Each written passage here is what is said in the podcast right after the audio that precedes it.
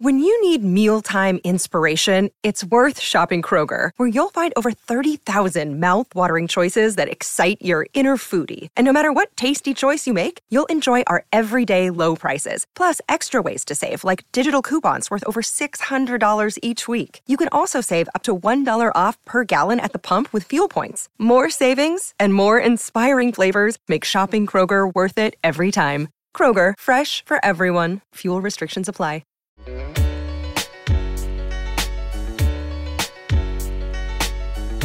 Canterbury and the South Island wider. Louis here at 7 a.m. coming to you live. 20 minutes through an All Blacks game against the Bokke, and uh, I tell you what, 20 minutes through, a yellow card for every 10 minutes, and maybe we're lucky. Scooter, Scott Barrett, one of our own, well, he's in the bin. Uh, didn't take long for the captain, Sam Cane, to be sent off as well, not sent off, but sin-binned as well. Repetitive penalties. I tell you what, the Springboks been parked in the All Blacks 22 for the first 15 of the 20 minutes played at Twickenham. 7 0 is the scoreline, though. They've only managed to convert one try with all of that territory and pressure. Uh, morning to you. Nice wee morning here in Canterbury, isn't it? It was uh, I guess a little bit relieving not to have to crowbar the car door open with another frost this morning. As Richie Mo'unga, very much our own, has managed to hit the post from a penalty from about 20 metres out on a slight angle. It's just not working for the All Blacks. Double eight, double three. If you're watching along and are coming into your living rooms right now or you're driving, um, what have you made of it? Double eight, double three. So far, they look a bit wobbly. And we talk so much about what the All Blacks wanted from this game. And they just we just wanted cohesion, really. We just wanted them to play well. It wasn't necessarily about the the result, but mm, just looked a bit wobbly in the first 20 minutes, a little bit jittery. And the Springboks, well, they are playing with a thirst for blood. Not literally, of course. Uh, as I say, good morning to you around Canterbury. We've got a big show on the Enterprise Canterbury Sports Corner today. Uh, we've got plenty coming up. We're going to do a bit of club netball because it is netball finals day around the city here in Christchurch later on. And um, well, the Prem result on Tuesday was spectacular for technical. Uh, we're going to talk a little bit of snow sports as well with a great young Cantabrian who's uh, competing in the free ride event at the Winter Games down in Central Otago. Uh, so we look forward to doing that a little bit later on um, with Jamesa Hampton and Jimmy Sinclair, Farah Palmer Cup Canterbury coach, because the Farah Palmer Cup Canterbury side they are firing those women. They are top of the table. One week to go. A massive clash against Auckland. Only a few hours' time up there in Jaffaland. And uh, I tell you what, I think they can get this one, get up, take big momentum after they beat counties last week into the finals and uh, be hard to stop as they always are. Of course, the men, Canterbury, they play Wellington tomorrow don't they? Yeah, Sunday. That is going to be a doozy afternoon footy. Cannot wait for that. So, so much going on. Um, Jacob's up in Auckland. He's the honorary Cantabrian for the morning. Jacob, you've had your eyes on the, the rugby as well. Discipline, discipline, discipline. And, um, well, we have to stick our hand up. Scott Barrett, he's one of the, the guilty parties. Yeah, absolutely right. I mean, I, the big thing for me in the first half is Tyrel Lomax's uh, potential injury, right? Oh, great point. It did not look good. So he had one of those knee injuries where the player sits there and they just call straight for the sideline and they do not move. Which um, typically doesn't mean good things, does it? No, you're absolutely right. I heard. Um, I was listening to the commentary while we were preparing the show, and Marshy was saying on their uh, the Supersport um, commentary that super sport Marshy, exactly South right. African Marshy. Yeah, I Good know, to have weird, him. It's weird to hear, right? Um, but yeah, he was saying that exactly right. I mean, that was the whole argument going into the test. Um, should we wrap our players up in cotton wool or play a, f- a strong 15 23? Um, I mean, hindsight's 2020, right? In, in cases like this you know what? You can't have regrets. I mean, it is. You wouldn't change. I don't think that uh, one injury. Well, it's easy to say, but I don't think that they would change their mentality after one injury. Although it is a massive one. Tyrel Lomax has just been such a, a linchpin of the front row for a better part of eighteen months now. But I mean, the Boks have turned up. They named their side first. Oh, that didn't force Ian Foster's hand at all. He would have had this mentality. I mean, Fozzie's. I think Fozzie's just on a tear at the moment. Here's the thing: he's he's empowered with the the knowledge that this is his last dance. And he just wants to win the World Cup. And you know, in, in horse racing parlance, Jacob, I just think he wanted to get the All Blacks rock hard fit for the World Cup. And he thought, let's just absolutely have a have a belter, a gut buster, or to, not a gut buster, but one just to get our fitness levels right up top for the World Cup, which is also very strange how we have pretty much two weeks on, two weeks off if you look at our schedule in the World Cup and who we're playing. So I think that's the mentality he went with, and he won't be regretting it. But you're right, it's um, Tyrel Lomax. That means that young Fletcher Newell's come on, and he's got a massive job to do because he's going to have to play pretty much what 65 minutes today at Twickenham against the Boks in the front row. Yeah, but he had a great showing against them last year. Um, a part of that test that they, they came back and won, right? So I mean, he's got a record against the Boks, and obviously, yeah, Canterbury man. So we're ro- rooting for him. I mean, Joe Moody missed out, right? And he was a bit upset about that. Um, came out in the media la- oh, last week. Earlier this week, yeah. Yeah, so, um, I mean, they might draft him in because they need six six props before the World Cup, right, in their squad. Yeah, is he the right side of the scrum? Uh, I'll, I'll check that. But that's a very good point. And, you know, funnily enough, this happened to Joe Moody in the 2015 World Cup, I want to say. Yeah. He, uh, he was a, a late replacement. So, it, look, they, there was a high attrition rate with those front rowers, but it was really sad to see Tyrel Lomax go down. Now, Sam Cane's back on, so we're back to our full complement, and somehow only down 7 0, 26 minutes into this test match at Twickenham, which they tell me is just stacked with South African fans. There's Springbok jerseys everywhere. Lots of expats, of course. Just look at their cricket team.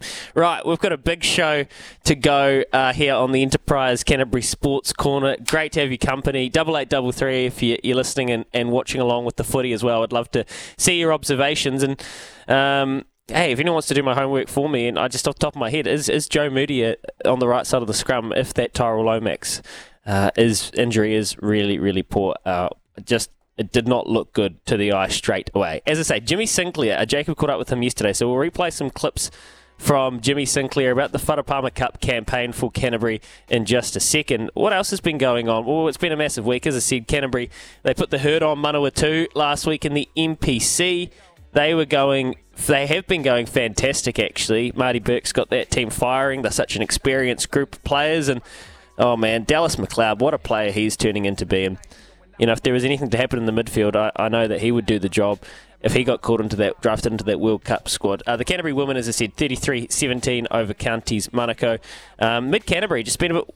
Well, haven't been able to find their momentum in the Heartland Championship. Uh, they lost 19-8 to East Coast. South Canterbury, though, the the um, the winning streak. We talked to Nigel Walsh last week. The winning streak continues, 45-21 for them. So that's what's been going on in the Heartland Championship. And uh, of course, today we've got more games as well for all of those sides, including um, Horowhenua Kapiti for Mid Canterbury and Buller. G'day to all the coasters, Buller for South Canterbury. So that's what's going on in the Heartland, and I know it's, it's a big representative season at the moment. So today uh, in Waimate, we've got the Cantabrians playing the Sassenachs. We've got North Canterbury well, Otago Country, always a, a, fantastic clash. Otago Country have come up at the Loburn Domain and Ashley at 2.45 North Canterbury, Otago Country. Uh, Canterbury under 19 will take on Tasman under 19. Boom. I guarantee you, you'll find some Super Rugby champions in that match if you get your eyes on that. Murchison Sport and Recreation Ground. What a place, Murchison. Good pub. And Canterbury B play Southland B on Sunday, 11.35 a.m. at Apollo Projects Stadium. Of course, uh, that will be in lead up to that Canterbury Wellington clash. Lots of code, lots of sport, lots of sport, lots of great Cantabrians here on the Enterprise Canterbury Sports Corner. And Jimmy Sinclair, well, he's won, and we'll get to a little bit of him after this as we look at the Farah Palmer Cup. 7 0. 30 minutes gone. The All Blacks surviving, although the Springboks on the counter. We'll be back soon on the Enterprise Canterbury Sports Corner. I'm slaving over beats. It's hard work living the dream. I hardly ever sleep. Now I want to take it to anywhere. Maybe we make a deal. Maybe together we Uh, 30 minutes through the Springboks All Blacks game at Twickers and um, 7 0 still to the Boks. Man, they're just peppering our line. I kind of get the feeling that this might come back to bite the Springboks. You just don't want to not put points on the All Blacks when you've got them under the pump, do you? They're spreading it, they're playing expansive rugby, but the, the, I tell you what, the, the scramble defence of your Will Jordans, your Mark Teleas, Richie Mo'unga held a held a uh, Malcolm Marx up over the line, just sensational. Will Jordan there, just a brilliant tackle. Um, and one of the Springbok outside backs just obscured, but yep, we're hanging, we're hanging tough. Just like the Canterbury Farah Palmer Cup team, who have been dominant over the last decade or so, haven't they? Really, uh, Auckland obviously a powerhouse in years gone by as well. Just looking at the points table, 22 points. We've played the five, won the four. We had that loss to the Waikato woman. Um, so we're at the same win loss record as the Auckland and Waikato woman, which is very interesting going into this last round. Now, Jimmy Sinclair is the head coach of the Farah Palmer Cup side, and um, Jacob was good enough to catch up with him yesterday. And he has come through the ranks. He's done a lot of stuff at junior level, and he's done a lot of st- worked a lot in sevens as Jimmy, and uh, he seems to be doing a hell of a job helming that ship through his first year of coaching, and he spoke about that.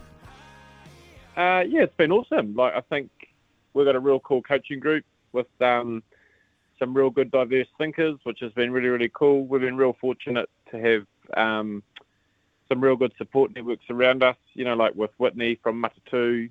You know, she's been great in the background helping us out. Kate Sexton, with the wealth of knowledge in performance sport. She's been great as the campaign manager.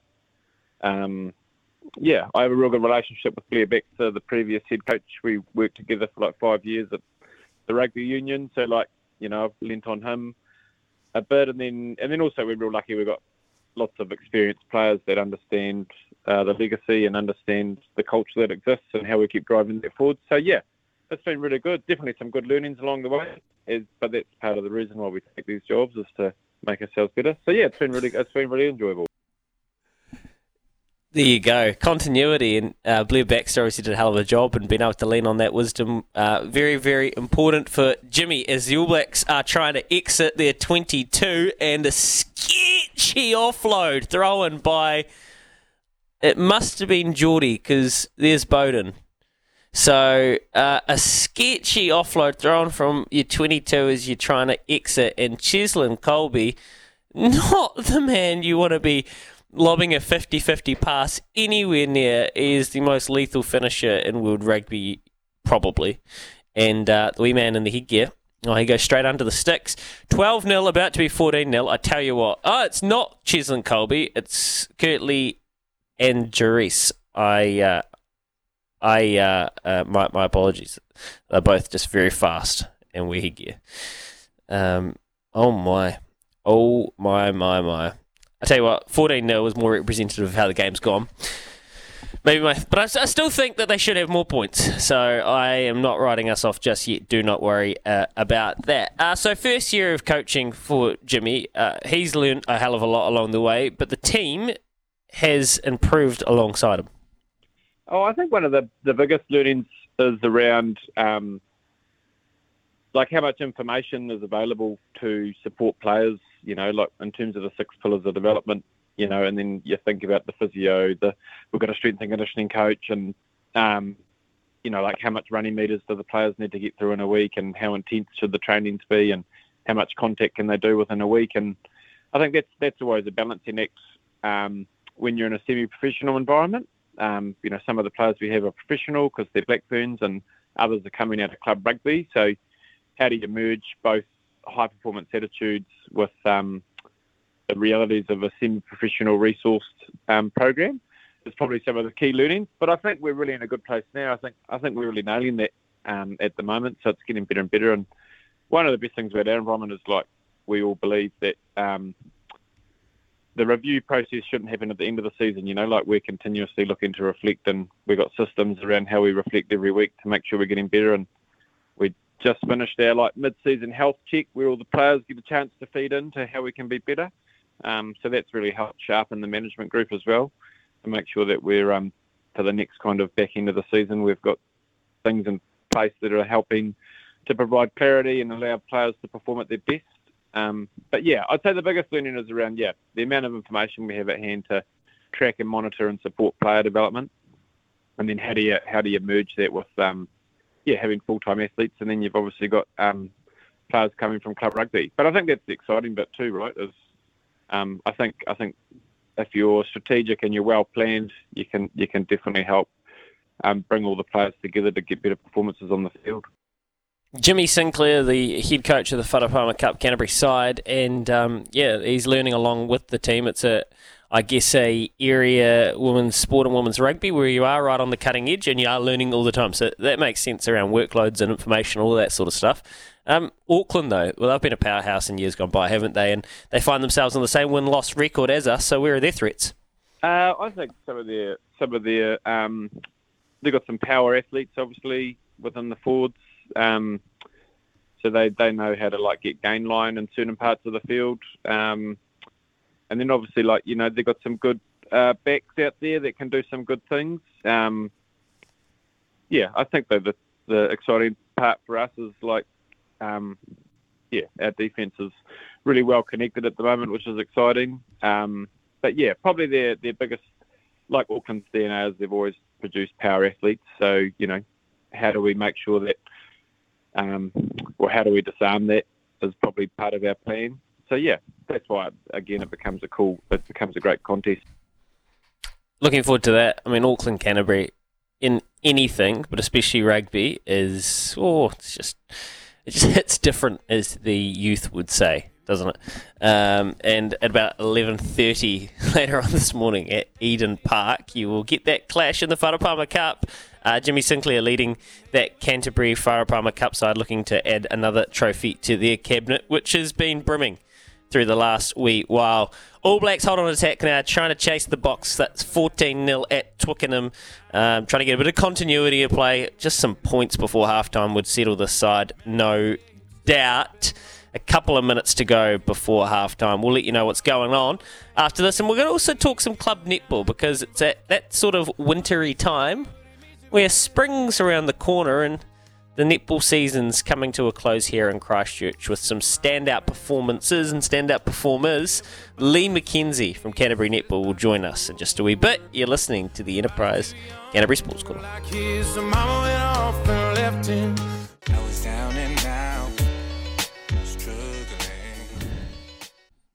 25 minutes past 7 o'clock, and look, I hate to be the bearer of bad news, but uh, we've got to do it. Um, so Tyrel Lomax, his knee did not look good. Ethan de Groot's had his strapped up. That's probably Ethan de Groot's. He's still out there. He's playing well.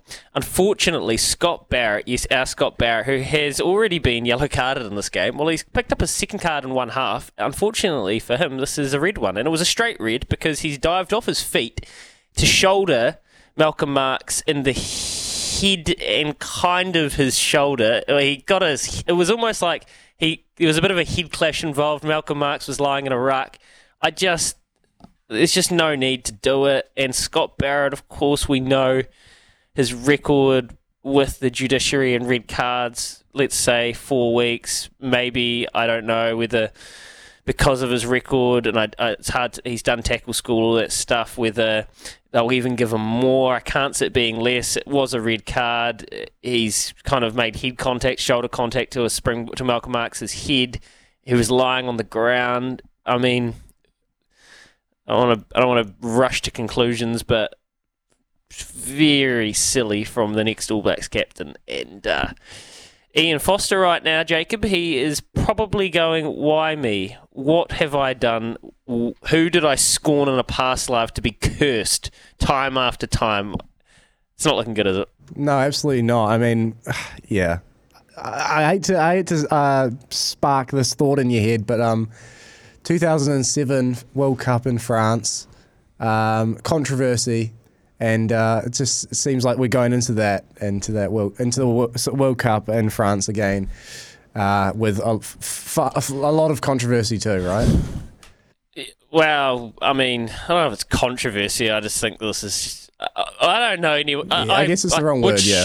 yeah, I would struggle to see somebody defending that. Um, yeah, this isn't a marginal forward. This isn't a forward pass. This is a guy who's got a track record who we thought was we thought was past this point of his career. Anyway, the All Blacks are hot on attack here. If they could score some points, maybe that would make us feel a little bit better. Currently 14 0. Let's cheer ourselves up. Trident Homes, designed for living, built for life, are proud supporters of community sport across Christchurch. Check out our modern home plans and show home locations at tridenthomes.nz.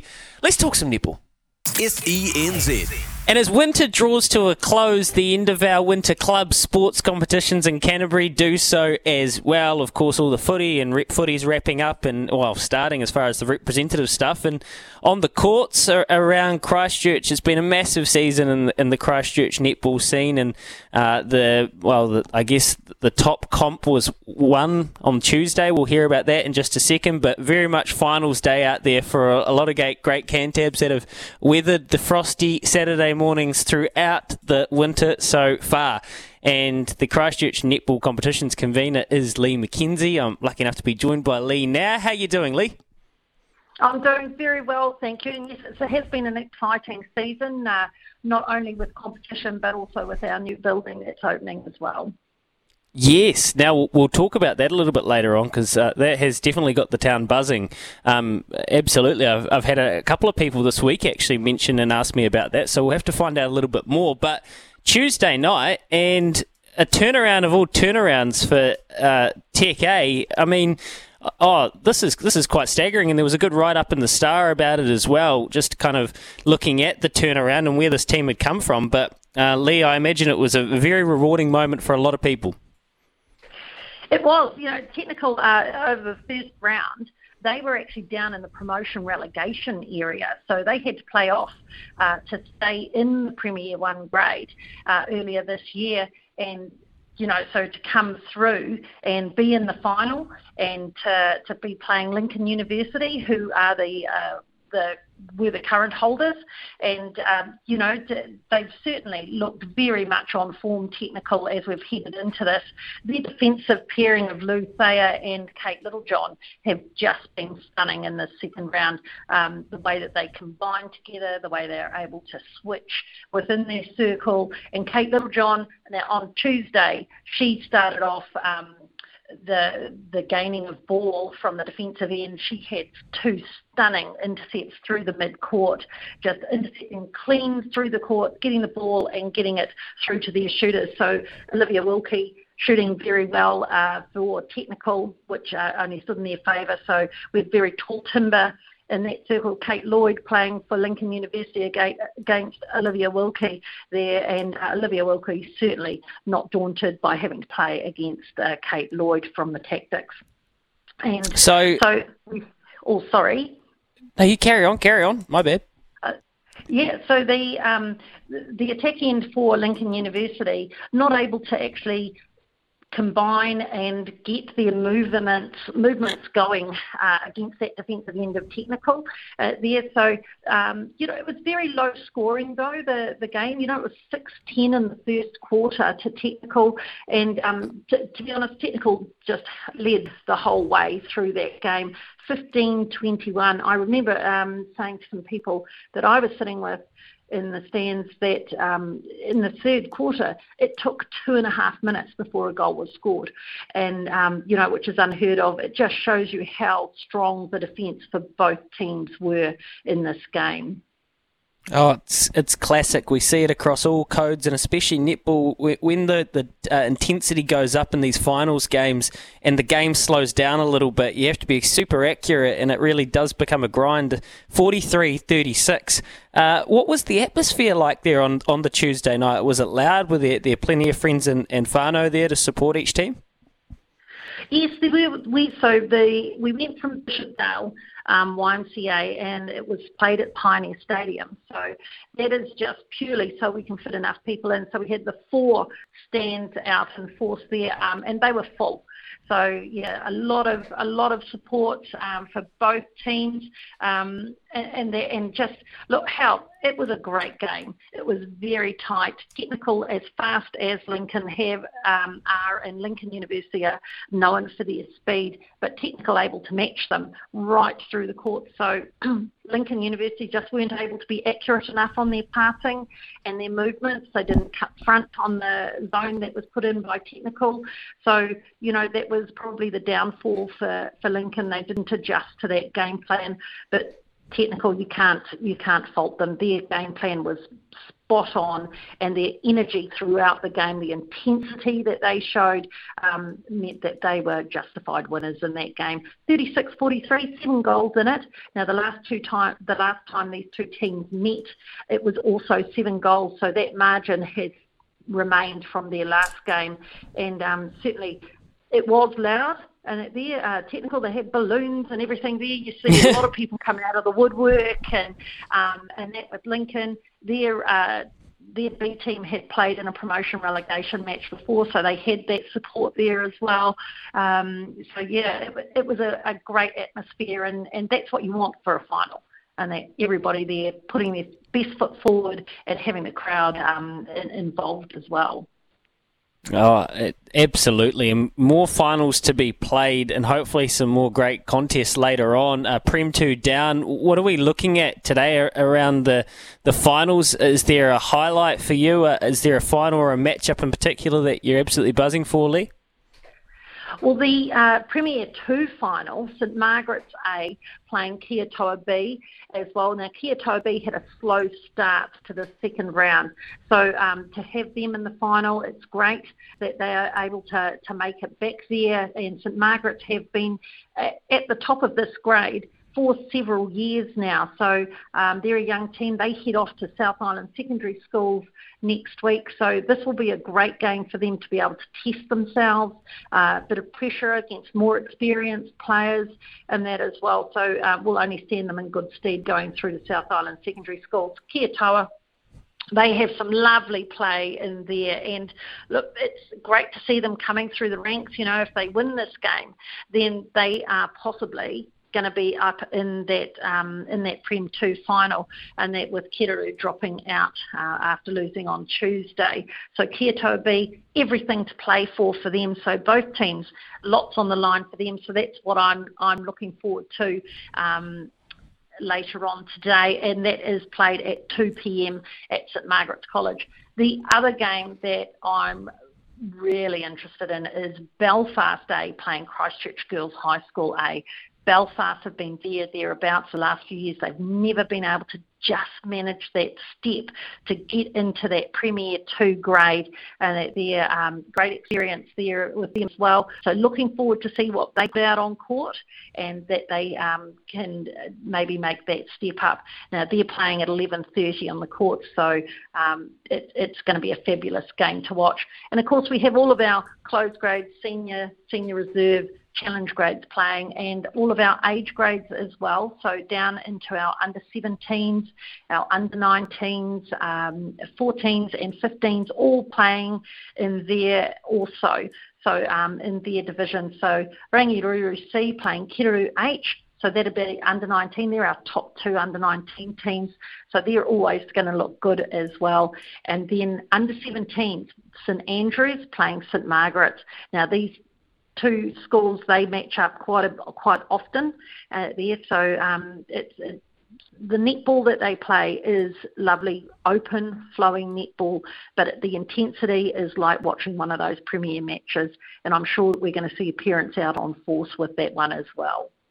Yeah, future stars, absolutely, Lee. I wonder, is there uh, rep rep spots up for grabs still across the courts tomorrow? There's uh, so the under 18s is earlier and under 16s is earlier in the year that we've played. So there's um, not those, and the open representative team has already been selected. They head off to Dunedin um, to the 9th of September at the Edgar Centre down there. So we have two teams going this year, so that's really fabulous. But some of these people, you know, players, um, you'll be able to see out on court Uh, a lot do come from our Premier One grade as well, so we're involved in the finals as, well. But um, yeah, certainly uh, plenty of our youth stars that are um, coming through to be seen, and probably some of those players that we will be looking to fill, fulfil the under 18 spots for next year, which is played in the middle of the season. Right, we can't finish up uh, with you, Lee, without uh, following up around this netball facility. Uh, again, I had someone ask me during the week where it was at and what it's going to be specifically used for. So, can you just give us the 101 here? The um, yeah, I've actually been in the building, so um, been able to experience it. It's not completed yet, uh, but we are anticipating to have have hold of it um, in November. Uh, there, uh, it is on track uh, for the dates that we've been given. So absolutely fabulous. Uh, a wonderful wooden floor going down. It's uh, four courts on one side, then a, um, a uh, a wee access way in the middle, and then six courts on the other side, and it, with a netball show court involved in, in there as well. There's a mezzanine floor, so you can look over the four courts on one side, six on the other. So um, at the moment, it is 10 netball courts and uh, we do have volleyball going in there as well, um, a little bit of rhythmic gymnastics, a bit of course ball. And there, there are other sports also looking um, to use the venue, and that, but I'm I'm not sure where those are at. But certainly looking to have other things there where we have said that we don't want too many lines on all the courts. We do go to some venues. I think we've all been in them, and there's lines mm. everywhere, and you're really not sure which one you're playing on. Yeah, so, yeah, yeah, yeah. Limiting limiting that on there, but it is going to be a fabulous venue. It's got uh, you know four changing rooms. It's got a um, office areas, meeting areas, it's got a first aid room, all of that sort of thing. So a huge building out at Ngapunawai. So um, yeah, yeah, we're thinking of there's going to be a big opening, so that'll be start coming on stream, so people will be able to know that about that and um, come and have a look at the venue. It's going to be stunning and really fabulous for netball, and that's for us going um, to have those ten courts available. Uh, it's just going to be wonderful for our sport.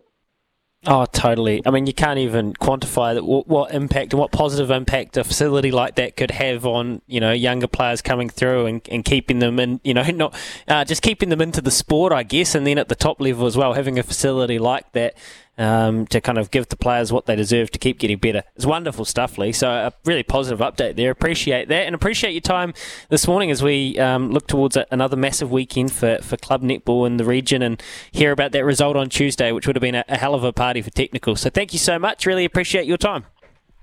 No, you're welcome. Have a good day.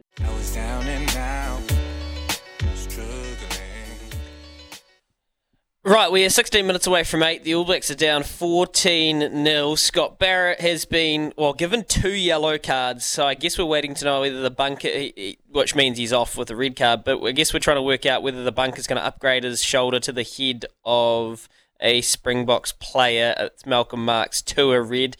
Uh, dear, the judiciary will be involved because it is armless and it is high contact. So we'll work out what's going to happen there with no Brodie Retallick as well. That's what's happening in the rugby. Eek, would be the noise I make. Uh, let's do some winter sports. S-E-N-Z. All right, joining us now on the Canterbury Sports Corner. Oh, this is fantastic because it is being middle of winter. Well, it's actually nearly spring to be fair, but the winter games are getting underway this weekend. And I thought to myself, with the amount of uh, wonderful terrain we have so close to us here, in Canterbury. There must be a, a, good Cantabrian or two about to send it at the Winter Games over the next few while. And we've dug out Jamesa Hampton, who is a fantastically talented uh, free ride skier. He's been on the free ride World Qualifier Series and the big de- the big deal, the full shebang itself. Uh, it's obviously a very exciting time because we have the North Face Frontier event at the Remarkables.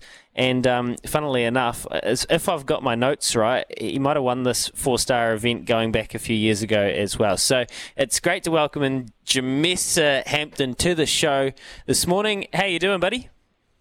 Kia ora, Louis. Yeah, thanks for having me along. Um, yeah, no, I'm good, thanks. Um, just been doing my thing this winter and really excited to put the competition bid back on uh, later next week to um, get into it. So this this uh, North Face Frontier two star and the four star, and the four star, like I must say, it's it's a, a very competitive field. It always attracts a, a hugely talented group of freeride skiers. But you, are not. This isn't foreign to you. You've competed in this event plenty, and it, it is always a, a real highlight on the winter calendar for you guys, right?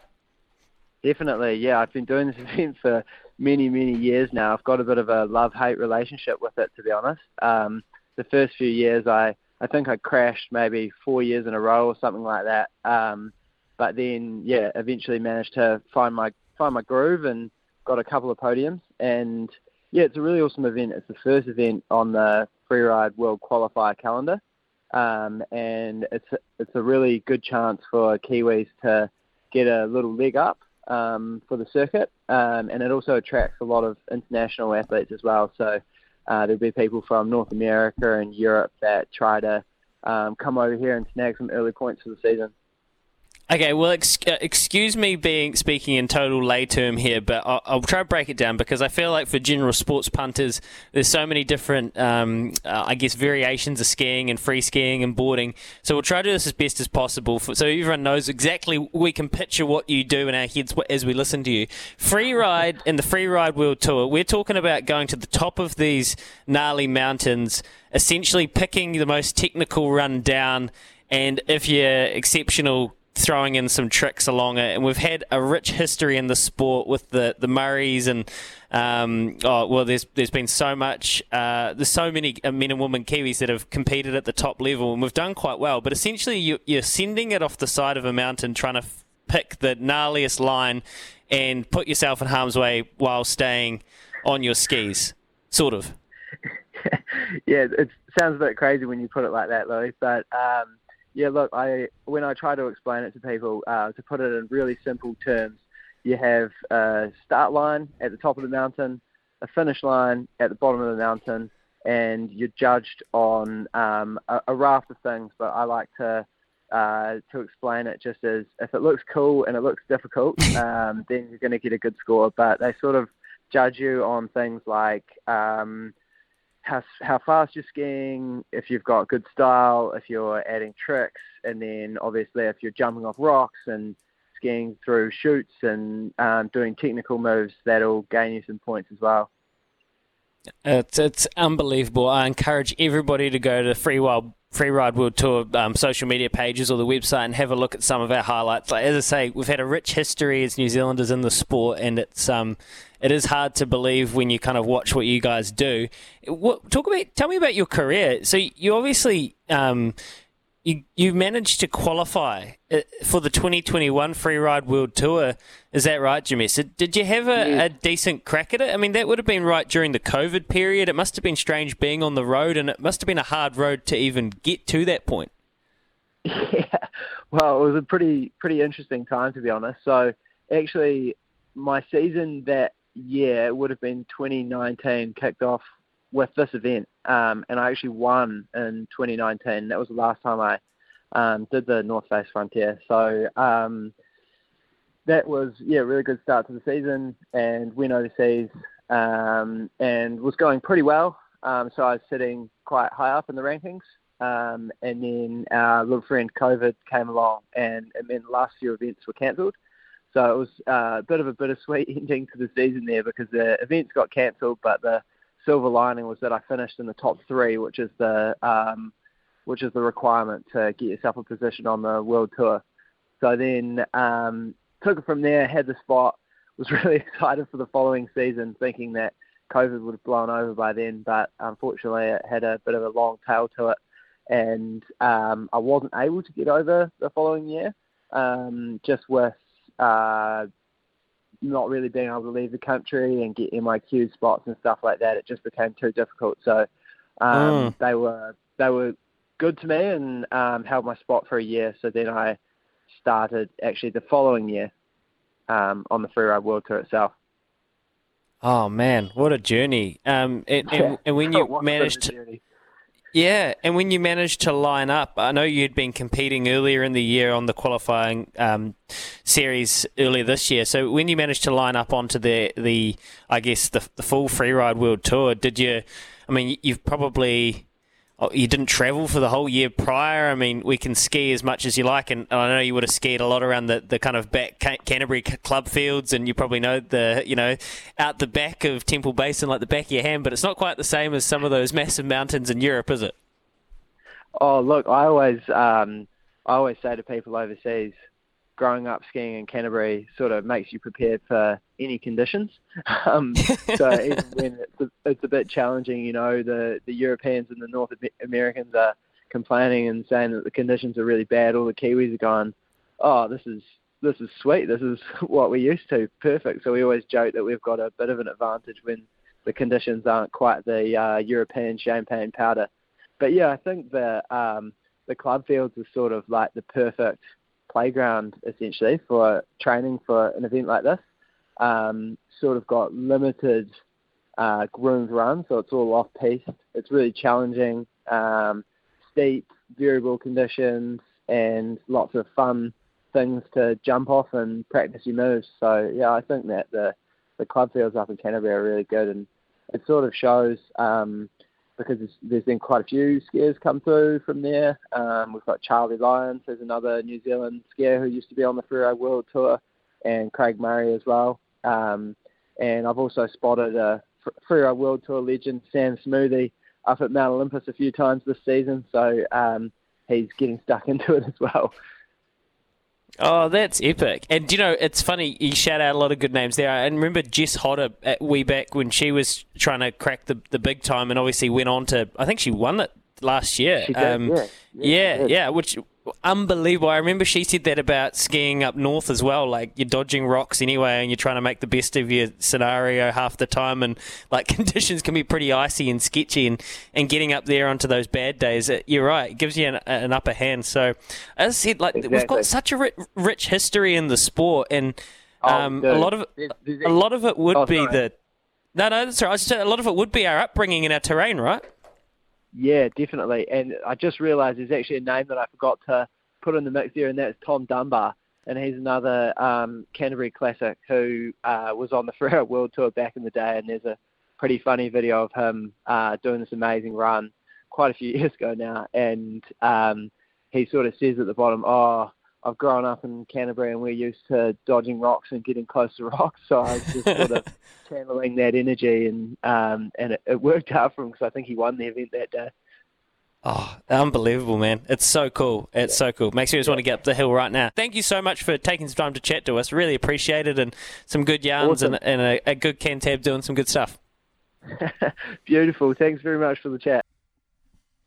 No worries at all. Jamesa Hampton, uh, good family actually, great family. Shout out Lewis, and uh, the old man was a good servant in the media here as well uh, for a long period of time. Now the All Blacks have been let off the hook here, Jacob. Uh, the 22-year-old young South African centre Moodie has just torn us apart when he picked up a loose ball around halfway, but they've ruled it back because they thought he was offside. But Justin Marsh was pointed out, looked like he was still part of the ruck. So 21 0, and somehow we've been let off the hook.